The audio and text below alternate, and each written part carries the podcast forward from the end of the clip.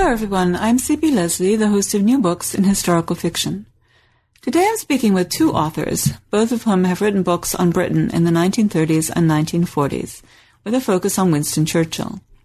Barbara Ridley, in When It's Over, follows the life of Lena Kolkova, a young Czech girl who leaves Prague with her lover, a German socialist opposed to the Nazis. They go to Paris in May 1938, not long before the Munich Pact permits Hitler to annex the Sudetenland. Lena's family remains behind. Otto goes on to Britain, leaving Lena in Paris. When we first meet her, she is embarking on yet another attempt to secure a British visa. Paris, January 1940. Lena Kolkova stood at her tiny fifth floor window, surveying the rooftops of the foreign city that she had come to love but was being urged to leave. She was wan and thin. Her hair hung in limp strands to her earlobes, framing her broad cheekbones and sky blue eyes. She crossed her arms to gather her nightgown tight against the early morning chill. It was an inauspicious start to the day, but she focused on a streak of brightness piercing through the clouds. A puddle on the gray slate roof across the street reflected the shimmering image of a row of terracotta chimney stacks. Off to the left, a glimpse of her favorite landmark, the round balustrade atop the Saint-Sulpice Tower, tinted with a spot of crimson. Surely a good omen, she thought.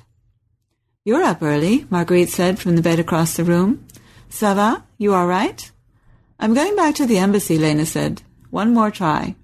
She straightened the eider down on her own bed and fluffed the pillow. If it doesn't work, you know you can stay here with me. Paris will be perfectly safe. I hope you're right. In Wickwythe Hall, Judith Little approaches the same time period from a different perspective. Her novel also begins in France as Hitler's forces invade. Annelle Lemaire, a postulant in a convent on the brink of taking her vows, escapes with the British evacuation of Dunkirk and finds her way to Wickwythe Hall, the country home of Mabry Springs, an American, and her wealthy English husband. The Springs host a meeting of Winston Churchill and his entourage, as well as Reed Carr, the American representative of a French champagne company and Mabry's first love. But we begin with Annelle, France, May 1940. Outside the convent kitchen, a truck rumbled past. Sister, Annelle said, that's the fifth to go by. Yes, Sister Marie Michel said, not bothering to look up. Now try to be still. Arms out of her sides, Annelle balanced on a rickety wooden stool, worn and curved at the center from so many feet before hers. Sister Marie Michel's skirt rustled as she crouched low on the rough stone floor, stitching the hem of the gown Annelle was to wear down the aisle. It was a simple white sheath with sleeves to her wrists and a high collar.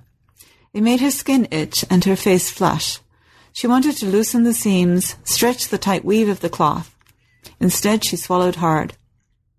These trucks, Annelle said, they sound like army trucks.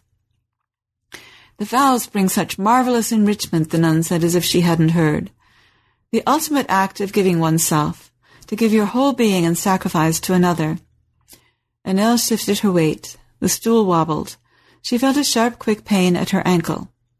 Mother Mary, I stuck you, Sister Marie Michel said. Are you all right?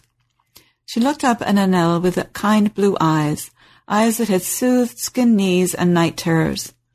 Twenty years had passed since the accident when Annelle, two years old, and her brothers, seven and eight, were orphaned and brought to the convent to live. Sister Marie Michel, like all of the sisters, had cherished and loved them as if they were the nuns' own flesh, maybe more so because the nuns didn't have that option. And now the day was coming. The day the sisters had kept tucked in their hearts since Annelle had arrived, the day they'd give her away. And now, please join me in welcoming first Barbara Ridley, then Judith Little. I spoke to them one at a time. Hi, Barbara. I look forward to talking with you today. Well, hi. Thank you so much. It's so great to be on. When It's Over is your debut novel. Uh, how did you get into writing fiction? Well, it's something that never really occurred to me until my mother died. She passed away in 2002. And a friend of mine, a woman I'd known all my adult life, started asking me, well, how exactly did your mom meet your dad? And and I started telling her the story, and she said, Oh my God, that's an amazing story. She said, That sounds like a novel. I thought, hmm, well, does it? I guess it does. But that idea just sort of percolated in my mind for a few years. Um, and actually, my father got pretty sick immediately in the aftermath of my mother's death, so I was preoccupied with that for a couple of years. But a few years after she had passed away in, in 2005, I started to think that I wanted to find some way to preserve her story. And there were a lot of things I didn't know. I knew the sort of basic outline of what had happened to her. She was a refugee during World War II, but there were a lot of gaps. So a lot of people have asked me, well, why didn't you just write it as a kind of biography, a, a, a memoir about her life?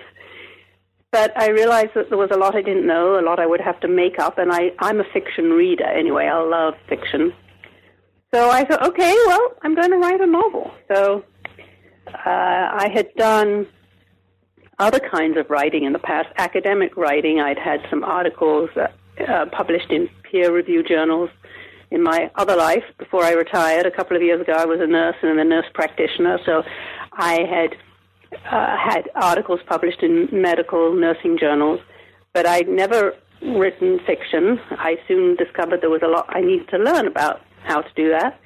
But that's how I started on the venture, and I sort of was learning as I went along. It took me six years to write the first draft, but I persevered. I took a lot of writing classes, went to writing conferences, got involved in writing groups, and gradually got a little bit better and figured out how to do this. And you've published at least 10 stories in literary magazines along the way. Are they associated with this novel or are they completely separate? They're mostly separate. Uh, they were stories that I wrote pretty much after I'd completed the novel, completed at least the first draft of the novel. I decided, I just felt like I, you know, I got the writing bug. I wanted to keep on writing. So I started writing shorter pieces. A lot of them are what I would call creative nonfiction memoir kinds of pieces.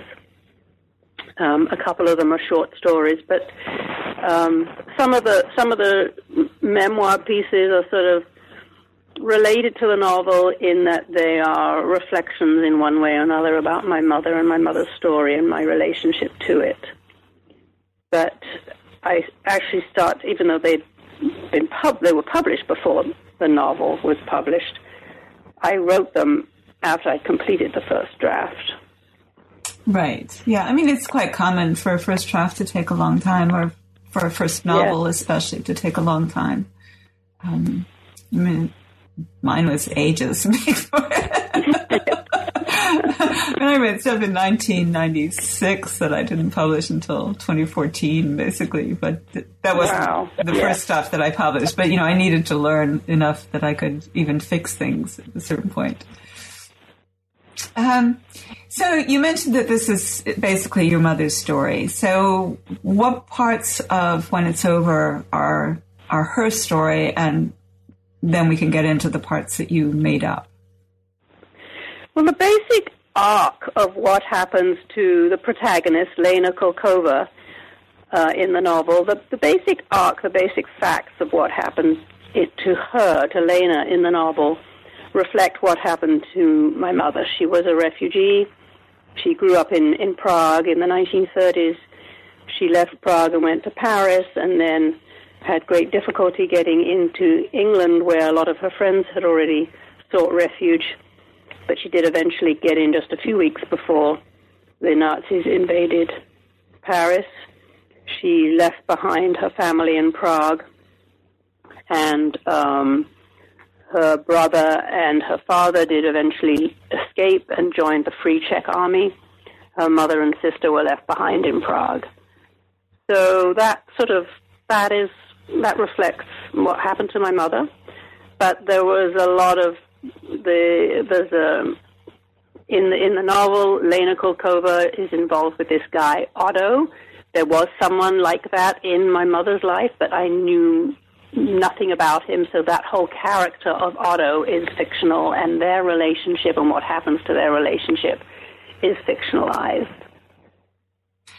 So the Czech angle is very interesting to me, um, in part because I'm a Russian historian, and so I'm naturally more oriented towards Eastern Europe and Central Europe, but uh, also because I I actually normally don't like books about World War II because the Holocaust is so horrifying, and uh, I even encounter too much of it in my work because my journal focuses on the Holocaust in the East. But uh, I do find this book really interesting because it looks at Britain, but not at the Battle of Britain. It's it's in the 30s, and and as you mentioned, in Paris before the invasion, and then the early years up to the real beginning of the attempted invasion of Britain, and then it skips over until the, last years of the war. Um, what, what why did that work best for your story? I mean, it's a plus for me, but I'm, I'm curious that you decide to tell the story that way. Well, I wanted to show, I see this partly as a coming of age story. So I wanted to show Lena as a very young woman in her fa- with her family in Prague, beginning to get involved and sort of establish herself, find her own voice as a young adult. The the whole thing of, of, of trying to get into Britain, showing how hard that was for refugees, and then the sort of uh, you know the the adjustment to being in a in a totally new country, the and what what what that was like for her. And then I wanted to move forward to the latter year or two of the war when things had really shifted by 1944, everyone knew the Allies were going to win the war. Everyone was sick of it. It was dragging on and on, but everyone, it was clear now that the Russians and the United States was in the war, it was clear the Allies were going to win. So then the focus became, well, what happens when it's over? What do we look forward to? What kind of society do we want to build? And Lena gets very caught up in that, while at the same time she still has heard nothing from her mother and sister left behind in Czechoslovakia, and that sort of overwhelming anxiety, that, and not being not not knowing what was going on, waiting to hear what had happened to them, in the context of all this sort of excitement about building a new society after the war was over. So I was interested in exploring that too. Uh, yes, it must have been absolutely gut wrenching. I mean, you can't imagine, it's hard to imagine what it was like for people. Yes. Did your mother ever talk about that? Did I did, talk about that with my mother? Yeah, did your mother ever talk about it? Because I know a lot of people during the war didn't, who lived during the war, did not right. talk to their descendants about it. I always, I knew the basic outline of what had happened, but my mother was, as you as you allude to, typical, I think, of so many in that generation and so many who'd lost so much um, responded by just really shutting down emotionally. So she was a very kind of emotionally shut down person and never talked to me about what that was really like, what what she suffered. I mean, very occasionally I'll get a little little glimpse of it, but no, she really didn't. She mm-hmm. really didn't talk about that. So I, in writing the novel, had to imagine all that. So tell us about Lena Kulkova as a person. What what kind of person is she? What's her background? Uh, what does she want out of life? You know, what gets in her way? All of those novel things. Well, at the start of the novel, she's very young. She is living with her family. Her father is very conservative and repressive. They are Jewish, sort of middle class Jewish, but they don't really identify as Jewish so much as they identify as Czech. This was a very new nation. Czechoslovakia was created in 1918. Uh, Lena is that generation that was born right after that, and she and her family can see themselves as very patriotic Czechs rather than, than identifying as Jewish. But as the Nazis get to power, they're very close. Czechoslovakia shares a border with Germany. And then in 1938, the Nazis annexed Austria, so Czechoslovakia was really surrounded. And in the 30s, too, the worldwide depression was affecting all countries, including Czechoslovakia. There was a lot of poverty and hardship. And there was the Spanish Civil War, which was going on, which was really inspired that whole generation of young people. I, I sometimes say to people it was, for them, it was kind of the equivalent of the, of the Vietnam War for many of my generation. It really was something that radicalized a lot of people.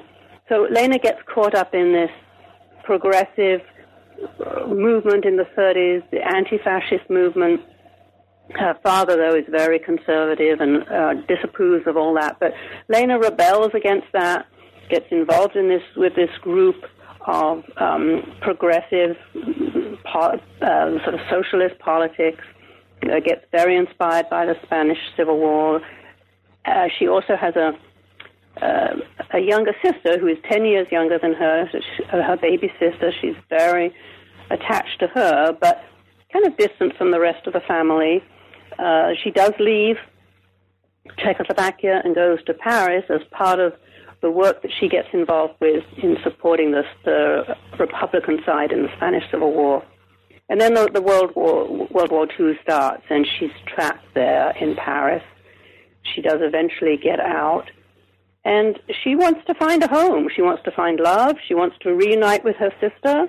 She wants to find a home, but she's caught up, as so many people of that time were, in these extraordinary circumstances of World War II. And she is trying to navigate her way through that and survive and build a home and find love and happiness.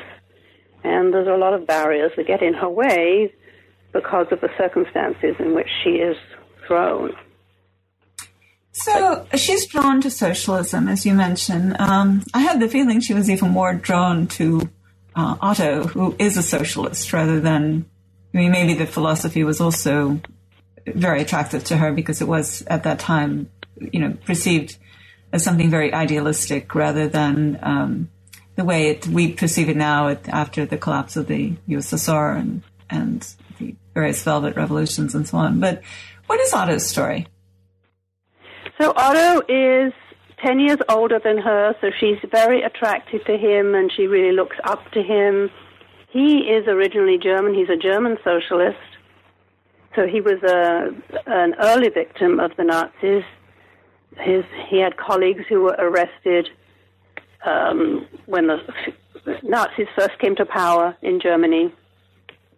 You know, there's that old poem, First They Came for the Socialists and that was true. The, the socialists and communists in Germany were rounded up and sent to the first concentration camp at Dachau.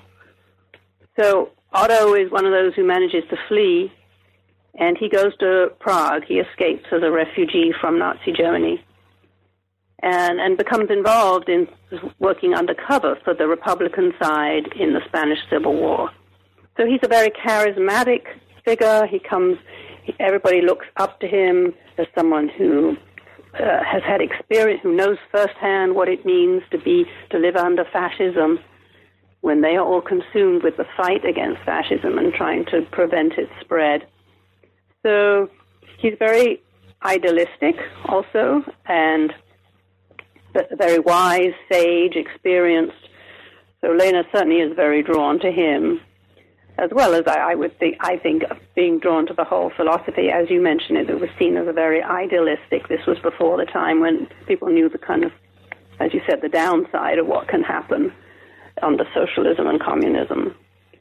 So um, Otto, in turn, becomes very later on becomes very disillusioned after the defeat of the Republican side in the Spanish Civil War, the victory of fascism in Spain, which was very, very devastating to the left. And he becomes more, he changes and becomes more kind of morose and pessimistic and cynical, while Lena tries to hold on to her idealism. And that's part of the dynamic that develops in their relationship. So Otto leaves Paris. He leaves Lena, Lena in, in Paris, um, in part because she is expecting that her younger sister will be able to join her, and she's hoping that that uh, her sister will join her, and they'll both go to England to be with Otto.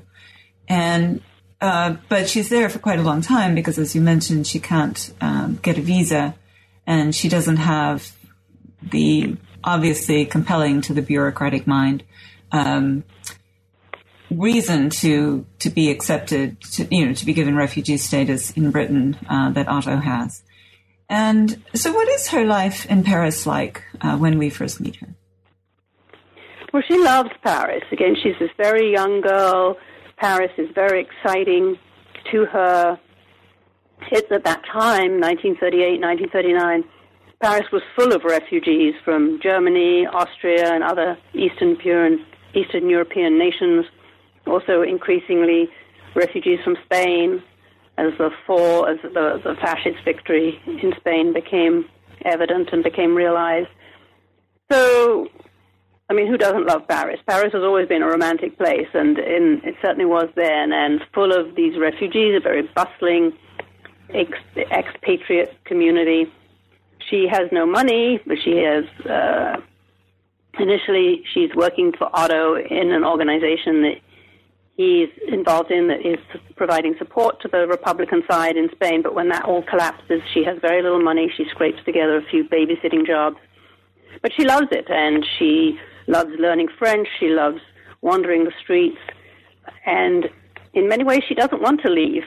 And as you mentioned, she then hears from her parents that they maybe are going to emigrate. They're making arrangements to send out some trunks of furniture and other things, and that maybe they're sending out her baby sister to join her.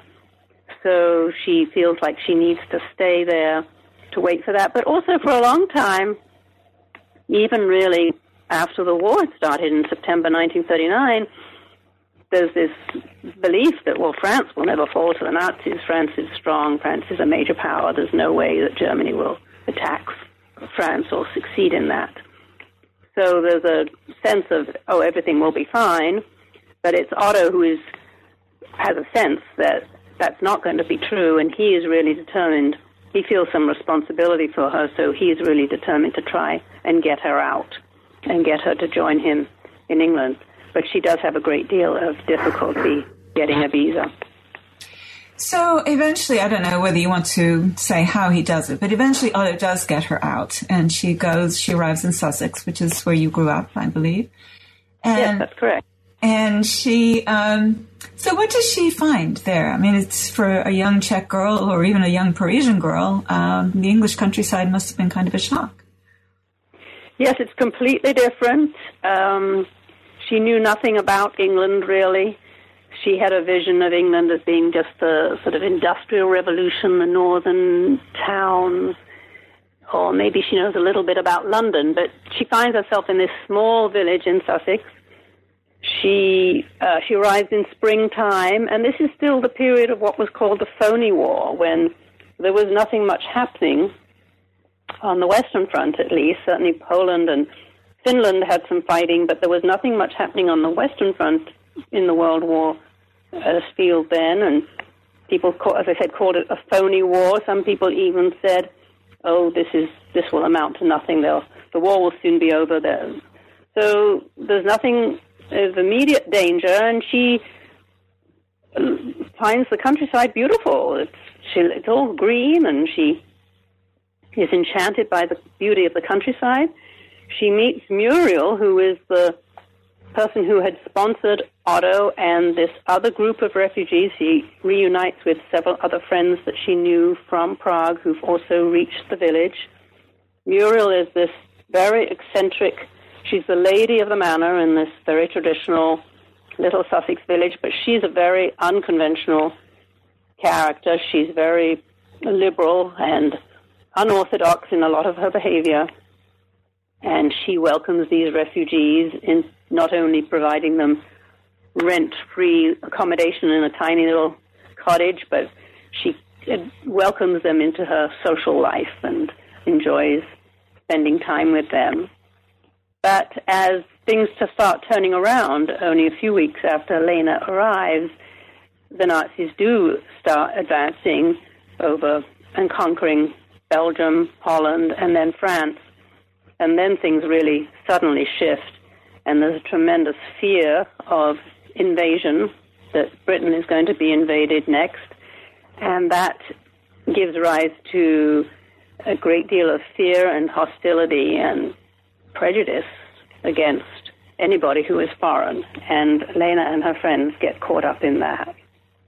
Yes, that was one of the elements um, that surprised me. Although I suppose it shouldn't really have surprised me. It's uh, it's uh, an almost um, predictable reaction to being uh, to having a sudden influx of refugees. It's not a good reaction, but you can see it happening even now.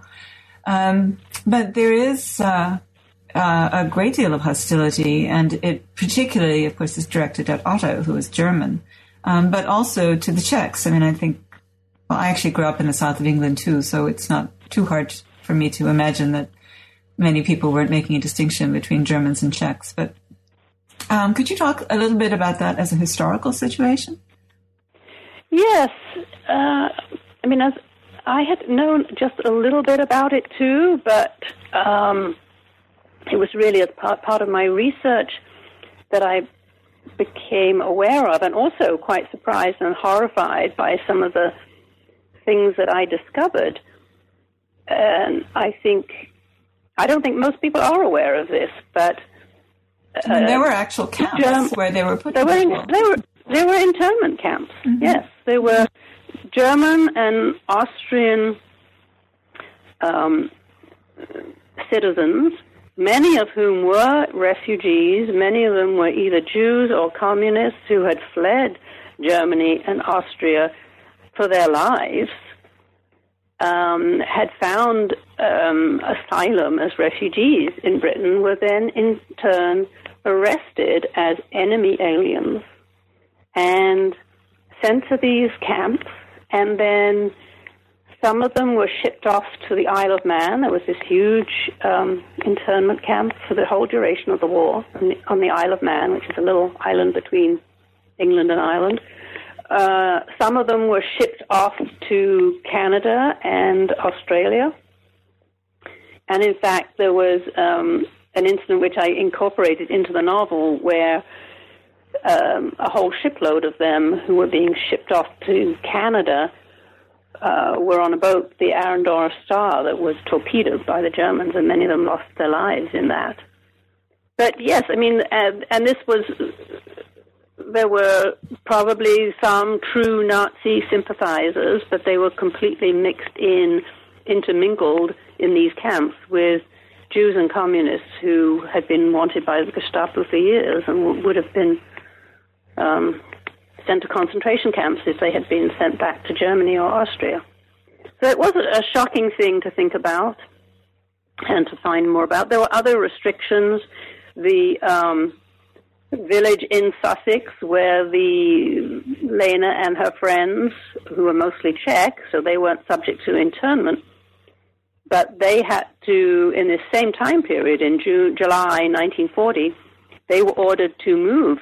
No foreigners of any kind were allowed to live within 40 miles of the south southern coast.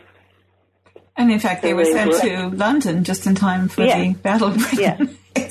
Right. Yeah. Sent, in, sent into the the the, the uh, to be bombed by the Blitz instead. Yes. So um, you mentioned your research. How much research did you need to do to supplement your mother's story enough to um, to create a, a functioning novel? I did a ton of research, and you know everything from finding out little details to really immersing myself in the whole period to understanding the whole historical time frame of what happened when during the war. So, yes, I did a ton of research and I found that I really enjoyed that. I did, uh, my research took the form of um, reading memoirs. I discovered, you know, both my parents had passed away by the time I started to work on the novel, but I found a couple of my mother's friends, uh, fellow refugees, had written autobiographies. That I found their books on my parents' bookshelves. I read those. I read novels. I read nonfiction. I mean, I read Hemingway. You know, Movable Feast, wonderful picture of Paris in the 30s. Um, I read books about London, about the war. I went to the Imperial War Museum in London, which is a wonderful resource. I discovered the BBC in between 2003 and 2006. The BBC realized that the generation that had lived through the war was fast dying out. They put out a call for people to contribute uh, anecdotes, memories, photographs, all kinds of things, and they put them together on this, and it's online. You can find it, you can access it free. It's called the BBC People's War Archive. And there's hundreds of thousands of anecdotes and reminiscences there.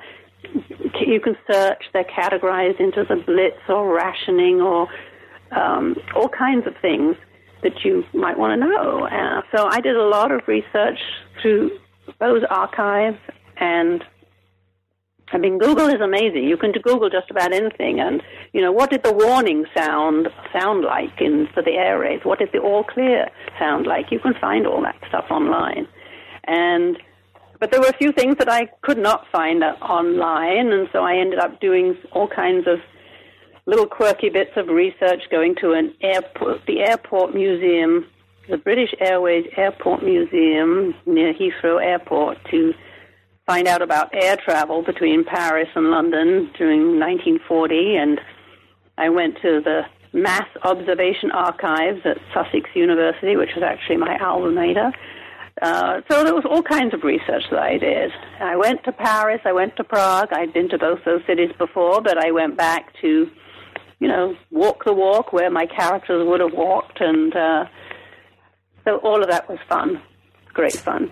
Well, you did a wonderful job of, of then taking all of that information and, and putting it in the novel in such a seamless way. I mean, it, it's, um, the, the research is clearly there and yet it doesn't ever take over the story. It's really, I, I do want to emphasize for our li- listeners that this is a beautifully written book and that they will really enjoy following Lena and Otto on their, their journey.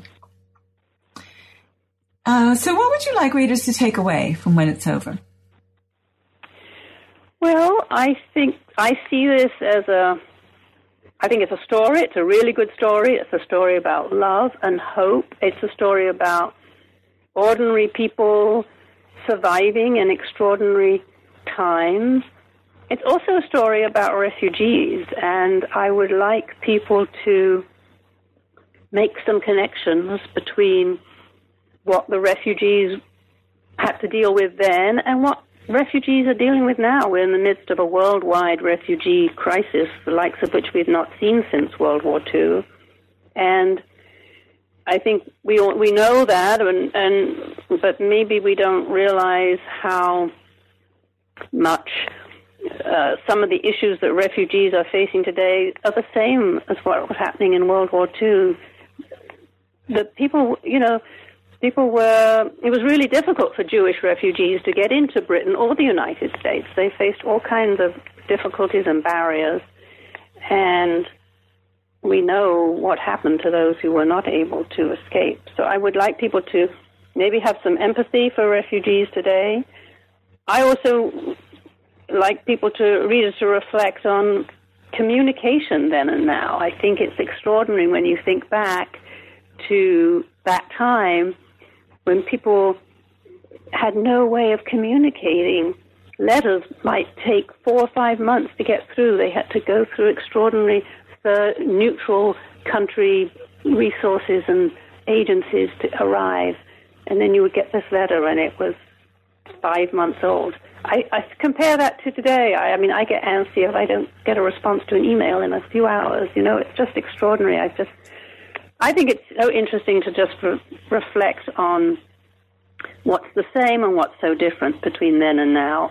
And that, I think, is the beauty of historical fiction. That's what I love about fiction. It can take you to a time or place, and you live it through vibrant characters. So I hope that's what I've achieved here, and that readers will take from this novel. Yes, uh, I hope that they do too, because it's certainly there. Um, are you working on something else now?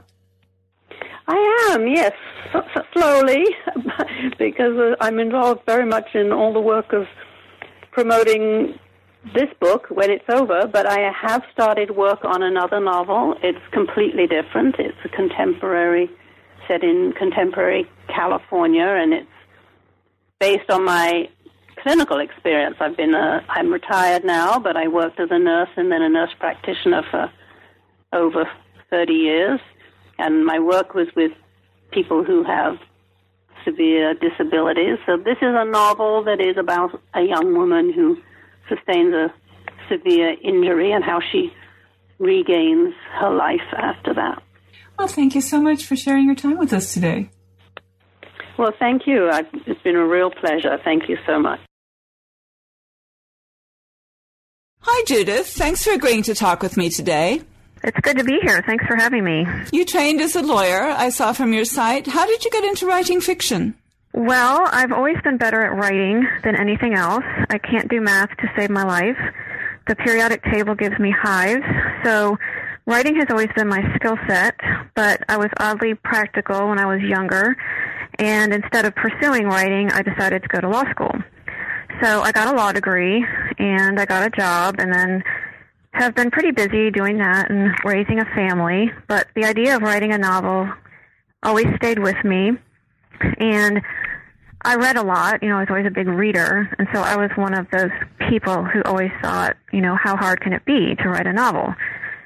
Um, but I never really was inspired to um, really put forth the effort until I was reading a biography of Coco Chanel for fun. And I was about halfway through the book, and I came upon a reference. It was just a short paragraph describing um, a confrontation between the British and French fleets during World War II. And when I read it, it stopped me short. At first, I thought it was a typo or an error because I couldn't figure out why the French and the British would come to arms when it was the Germans they were supposed to be fighting. So I did some research and found out that it wasn't a typo, and um, that in May of 1940, the Germans invaded France, and by June of 1940, France had surrendered just one month later.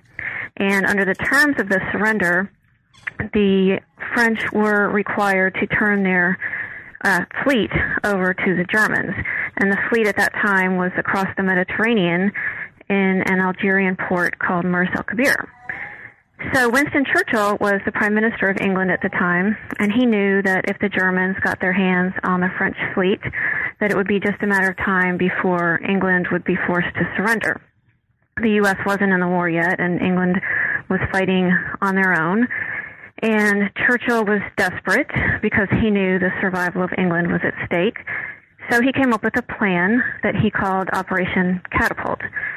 And under this plan, the Royal Navy set out for el Kabir, and they arrived the morning of July 3rd, 1940, just as the sun was coming up. And they presented to the French there a couple of options, which were basically destroy your ships by your own hand right here, right now. And if you won't do that, then we'll destroy them for you. And the British, um, this was a bitter task for the British sailors. They, of course, considered the French their allies, and they were friends. And just days before, they had been fighting side by side with each other against the Germans. Um, and of course, uh, the French didn't take this very well. They were humiliated that they had had to surrender so quickly. They were resentful towards the British for uh, evacuating, retreating all the, out of France all the way across the Channel and back to England. And they also um, considered, you know, the British their allies and thought, now why are you here kicking us when we're down?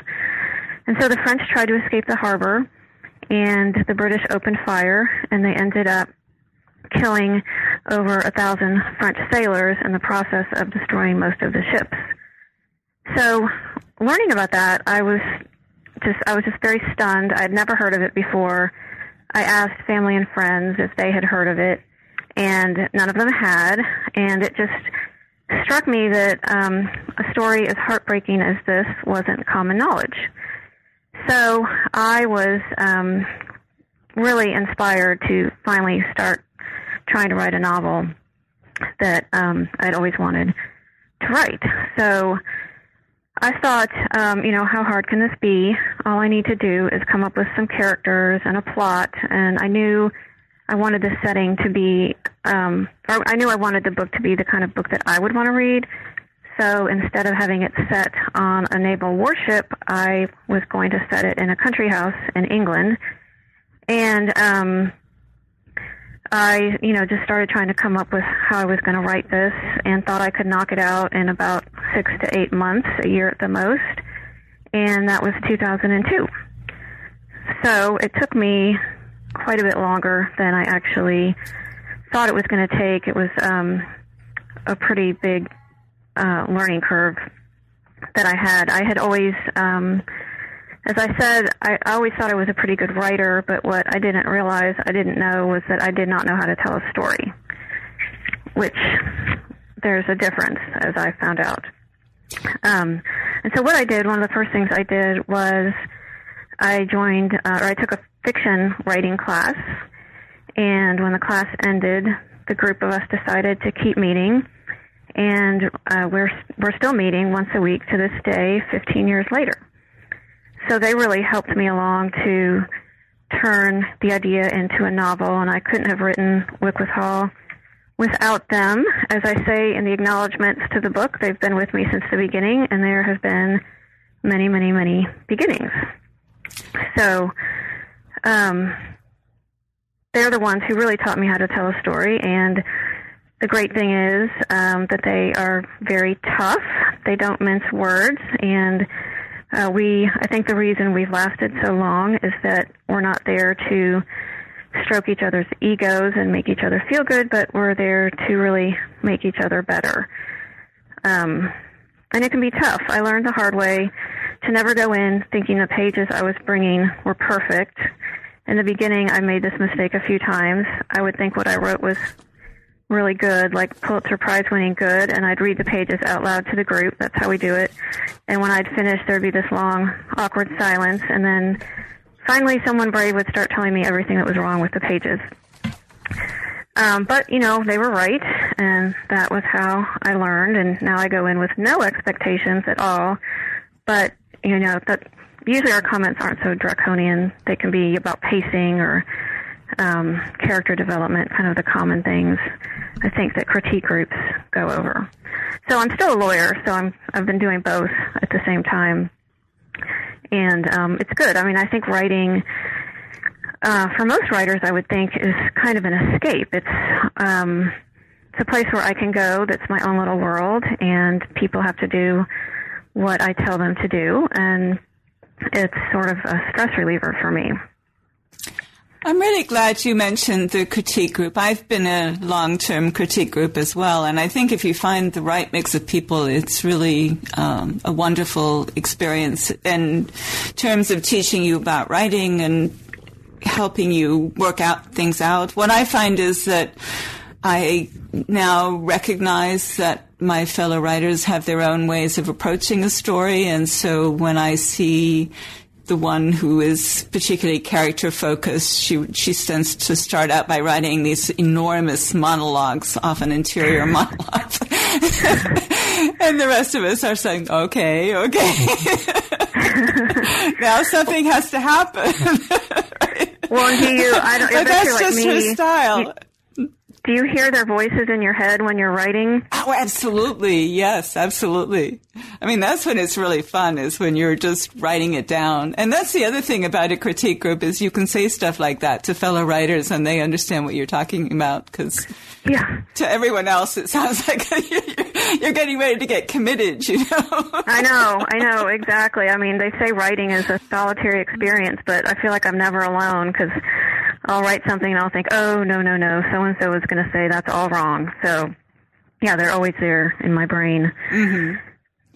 So, you've given us a great background to Wickwythe Hall. Um, the the actual story that that wraps around this involves three separate characters. So let's talk a little bit about them, uh, beginning okay. with Annelle, whom we meet first, Annelle Lemaire. Uh, tell us about her. Okay, well, Annelle, uh, when the book opens, she is a 21 year old French woman, and she's living in a convent, and she um, is expected to take the vows and become a nun. She and her brothers were brought in to live with the nuns when they were young after their parents died in an accident. They grew up in the part of France which is where World War One was fought, and um, there's still a lot of, I guess, debris you could call it from that war hidden in the ground. Um, and her parents were out for a walk and uh, stepped on a buried um, grenade that exploded, and they were killed. And so she and her brothers became orphans, and her brothers are older than she is, and they've always watched out for her, and they want her to be a nun because they know that way she'll be safe and protected from, um, I guess, the world. But they have recently uh, gone off to join the French Foreign Legion. Her brothers got in some trouble in town. One of them Philippe had gone and fought in the Spanish Civil War, and he came back to France, and people there were calling him a communist, and he wasn't, but um, he was very sensitive to that and got in a fist fight in town with the mayor's son, and then his brother jumped in to defend him. And then at that time, uh, young Frenchmen were often given the choice between going to jail or going to the Legion, and so her brothers chose to go to the French Foreign Legion. And she was very upset about that. And what she really wants most at this point in the novel is to be near her brothers. Um, and she also longs to be out in the world and to be a part of it. And she's flirted with that a little bit before the German invasion. She uh, goes out and runs errands for the nuns and goes into town quite a bit. And so she um, has some little adventures out there. And she's just not sure if she wants to be a nun, even though that's what the nuns and her brothers want for her. And the German invasion ends up um, making that decision for her. So, how does she end up at Wickwythe Hall? Well, she's in the convent and she can hear trucks on the road outside, and she realizes they're army trucks. And then she realizes that instead of going toward the front with the Germans, they are racing away from the front. And she sees also then that the road is filling with villagers and townspeople from nearby towns who are fleeing to get out of the path of the Germans. And she has to make a decision. Is she going to stay at the convent with the nuns who are oblivious to what's going on with the Germans? Or is she going to take her chances and go out on the road and try to get out of the path of the Germans? And so she ends up deciding to take her chances. She goes out on the road and she's part of what in France they call it um, l'exode or the exodus, which was just, you know, the roads were just filled with civilians and they were on bicycles or on foot or in wagons. Um, they would push baby strollers filled with household items. Uh, they were all just really in a state of panic because, like I said, this was where World War One um, took place, and so they they knew the Germans and they knew they wanted to get out of their path. And so she's on the road, um, and she's she's caught up in all of this, and she ends up um, heading toward Dunkirk, which was a French seaside resort town. Um, everybody on the road is kind of pushed that way because the army trucks are um, on the road. There's cars, and it's it's just chaos. But she ends up in Dunkirk, which is sort of the end of the line because that's where the English Channel is. And there, the beaches are covered with tens of thousands of British soldiers hoping to be rescued and eventually they are. It's uh, it was called The Miracle of Dunkirk afterwards, and you might have seen the movie that came out this summer called Dunkirk. And Annelle manages to uh, talk her way onto a small boat, and she ends up crossing the channel. And on the other side, she's taken in by another one of the book's main characters, Mabry Springs. And Mabry is the owner of Wickwythe Hall, which is a country house outside of London. And so she brings Annelle back to the house to stay there because Annelle has nowhere else to go. So that leads perfectly into my next question, which is Mabry. Tell us about Mabry. Well, Mabry is an American. She is a Virginian. Um, and she uh, is also an orphan, which is one of the reasons she feels for Annelle. But her situation growing up was completely different. She came from a prominent Virginia family and had a lot of eccentric yet glamorous aunts who basically raised her. And she spent much of her youth at her grandfather's plantation, which was just outside of Charlottesville. It was called Glencoe. And she led a very idyllic life there, riding horses, uh, shooting guns, growing up with uh, the idea that physically there was nothing she couldn't do. And she ended up going to England with one of her aunts when she was older to find a husband on the fox hunting circuit, and that's where she meets her husband, Tony Springs, or her eventual husband. And she's infatuated with him at first sight. He's very handsome and regal looking in that British way, and they're actually at a fox hunt, and she's on her horse, and she's staring at him until her aunt, the very opinionated Aunt Freddie, pokes her in the ribs with her riding crop. Um, and so Mabry and Tony have a whirlwind romance. They marry, spend a few years traveling, and then when it's time to settle down and have children, Mabry finds out that there actually is something she can't do. She can't carry a baby to term, and she's devastated. So for the first time in her life, she's unsure of herself. Her relationship with Tony is strained. There's rumors he's had affairs, and now the Germans are coming. And so that's where we find her when um, the novel opens. And we soon discover early on that she has a prior relationship with the third major character, who is uh, supposedly a champagne merchant named Reed Carr. Uh, what does it mean for her uh, being an American in Britain in the 1930s and 1940s, and what is the nature of her relationship with Reed? Um, well, as an American, Mabry uh, can be impatient with the British way of doing things. When we first meet her in chapter two, she's urging her driver to drive faster. Uh, she's impatient with British calm and caution, and in fact, she wants to take the wheel herself, but her British husband uh, would never think that that was proper. And she and Tony, her husband, buy Wickwythe Hall, and or they don't actually buy it; it's given to him by a relative to live in, and she redoes it from top to bottom. She's not willing to shiver in a cold, uncomfortable country house like the British did just because they and their ancestors always had. She's all about modernizing, getting things done, making things comfortable and useful. And as for Reed, she knew him back in Virginia, back at Glencoe. He was a friend of her cousin's, and he would come to Glencoe from time to time and he was actually the first great love of her life. The men of his family had a tradition of going to West Point. They would go to the University of Virginia for two years and then West Point. And Mabry didn't want him to go to West Point.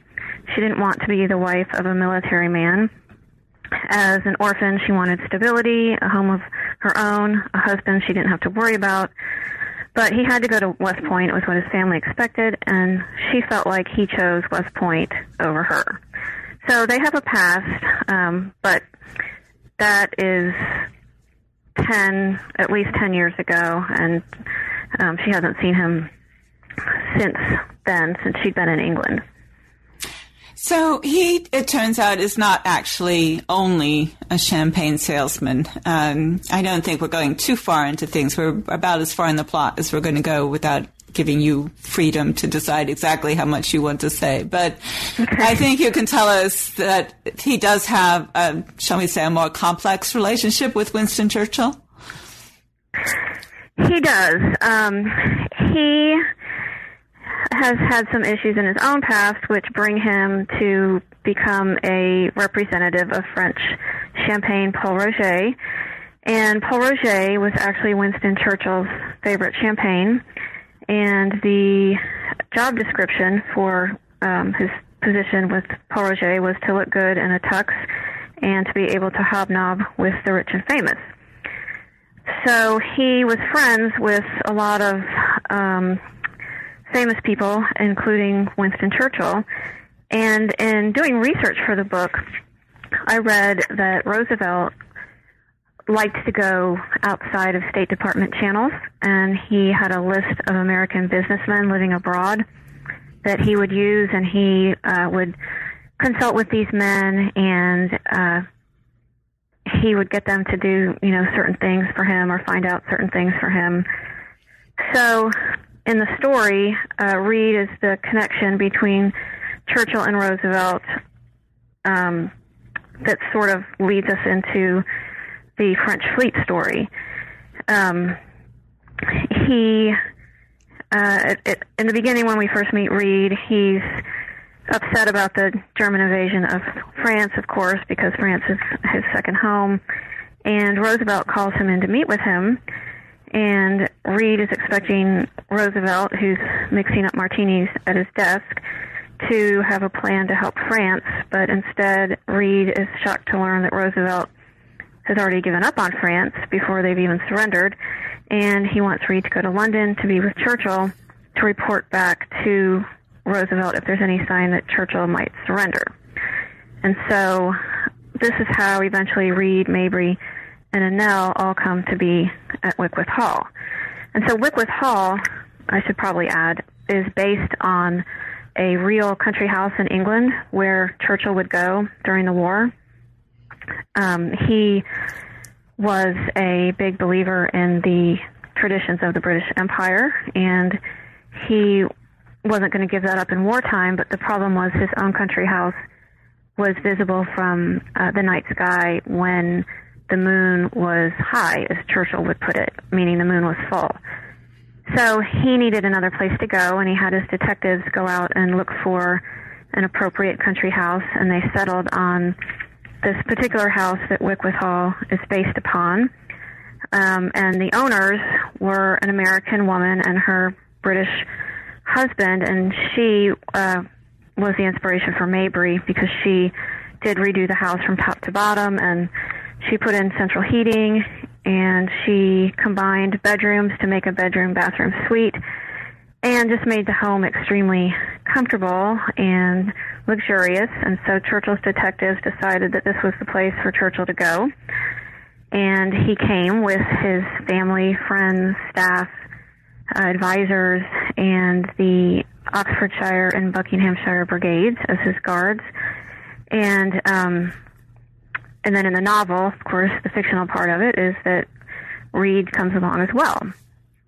So that's how he's brought in, and that's how um, Wickwythe Hall came about from this real country house. It was inspiration, and um, it was kind of interesting to me because the country house is a mix of British pedigree and American ingenuity, and Winston Churchill himself um, was uh, he had a a British father and his mother was American, so he was sort of that combination as well. And I always wondered if that might be part of what appealed to him about that particular house. That's an interesting idea. I'm glad you you brought that up because I was going to loop back to that question uh, because it's although the novel itself goes from 1940 to 46, that weekend at Wickwythe Hall is particularly crucial. It's sort of where everything comes together, right? Mhm. Yeah, that's where uh, Mabry and Reed are reunited, and um, Annelle is there as well, and it's kind of what gets everything going in the novel. And um, there's also like a a big part of the novel is the the the I guess the relations between Churchill and Roosevelt and um, that's how the French fleet comes in because Churchill spends most of this time between May 1940 and July of 1940 pretty much begging Roosevelt for help. Um, he's asking for, you know, ships, planes, guns, anything Roosevelt can send over. And Roosevelt doesn't want to send anything over because he's worried that England is going to end up surrendering because at that time, pretty much everybody thought that was what was going to happen for sure. And um, so Reed's role, and Roosevelt actually did have people in the role that Reed played. Reed's role is to observe Churchill and um, relate to Roosevelt his mood and what he's doing, and then to Churchill, who knew that Reed was doing this as well. You know, he Reed was he liked having Reed around because he could always, you know, tell him, tell your president this, tell him we need these, tell him we need, you know, we need guns, we need planes, and Roosevelt wasn't sending anything over at that point because he was worried that England was going to surrender, and if he sent that stuff over, it would end up in the hands of the Germans. And he also had to deal with the U.S. was very uh, isolationist then and did not want anything to do with a European war. So Roosevelt was doing all this secretly, and it's really interesting because one of the things I was able to use for my re- research was government archives of the actual correspondence between Churchill and Roosevelt from this time. And there were, you know, often mention of what is Churchill going to do with the fleet, or Churchill would talk about, you know, how they really needed to get their hands on the fleet. And a lot of it, too, is interesting because Churchill would dictate his letters, and so they were in his voice. Um, and he, you know, had a very dramatic way of speaking that I think most of us don't speak in the way that he did. So they're really, they were really fascinating and some historians actually say that when Churchill did um, bomb the French fleet, that this showed Roosevelt that um, Churchill would not, that he did something this ruthless, that he would not surrender to the Germans, and that sort of led towards the Lend Lease, which came a little bit later, and we did finally start sending ships and other um, weapons to help the British. Anything short of actually declaring war. Yeah, it's interesting. I was a child in Britain uh, until uh, in the late fifties, early sixties, and I can still remember that voice. Um, it's it's absolutely unmistakable, Churchill. Yeah. Um, what would you like readers to take away from Wickwythe Hall? Well, that's a good question. I think I would like readers to take away from Wickwythe Hall what I take away from reading historical fiction in general. And for me, reading about the past gives me comfort about the present. Um, we, and I mean the collective we, humanity throughout time, has been through a lot. There's been a lot of really bad, dark periods throughout history when the future looked grim and we seem to be sort of dancing on the brink of self destruction. But we're still here, and it seems that so far the good guys have, in the end, come out the winners. So for me, historical fiction is a testament to the resilience of humankind, and that's what gives me comfort, comfort and hope for the future. So I hope readers reading Wickwythe Hall um, and revisiting such a horrible time and our history can actually find maybe a little bit of comfort in our own time now when everything seems at times, you know, dark and difficult, that um, we'll make it through. That's a lovely sentiment. So, what about yourself? Do you have another novel underway? Oh, I do. I do. Um, it's it's something fun, although it also has dark moments, and it's it's a historical novel it's set at the turn of the 19th century in France, and it involves Coco Chanel. Um, and it explores the really the whole the main theme of it is exploring the few choices that were available to girls born into poverty at that time and you know the limited options they had in trying to get out of poverty and trying to make their lives better. Well, it sounds so like about, fun. Yeah. it is. Yeah, I'm excited about it. It's it's fun to write and research too. That's great. Well, thank you so much for sharing your time with us today. Well, thank you so much for having me. It's been fun to talk about Wickwythe Hall. And thank you for listening to our podcast. Once again, I am CP Lesley, and today I've been talking with Barbara Ridley about When It's Over. You can find out more about her at www.barbararidley.com. I've also been speaking with Judithe Little about her novel Wickwythe Hall. Her website is www.judithelittle.com. That's Judith with an E at the end. Like us on Facebook, search for NB Historical Fiction, and follow us on Twitter at New Books Histfic. If you do, you'll see each time we post a new interview. You can also find out more about me, my website, and my books at blog.cplesley.com, where I upload expanded posts about the interviews and in general discuss history, historical fiction, and the rapidly changing publishing industry. Goodbye until my next conversation about new books in historical fiction.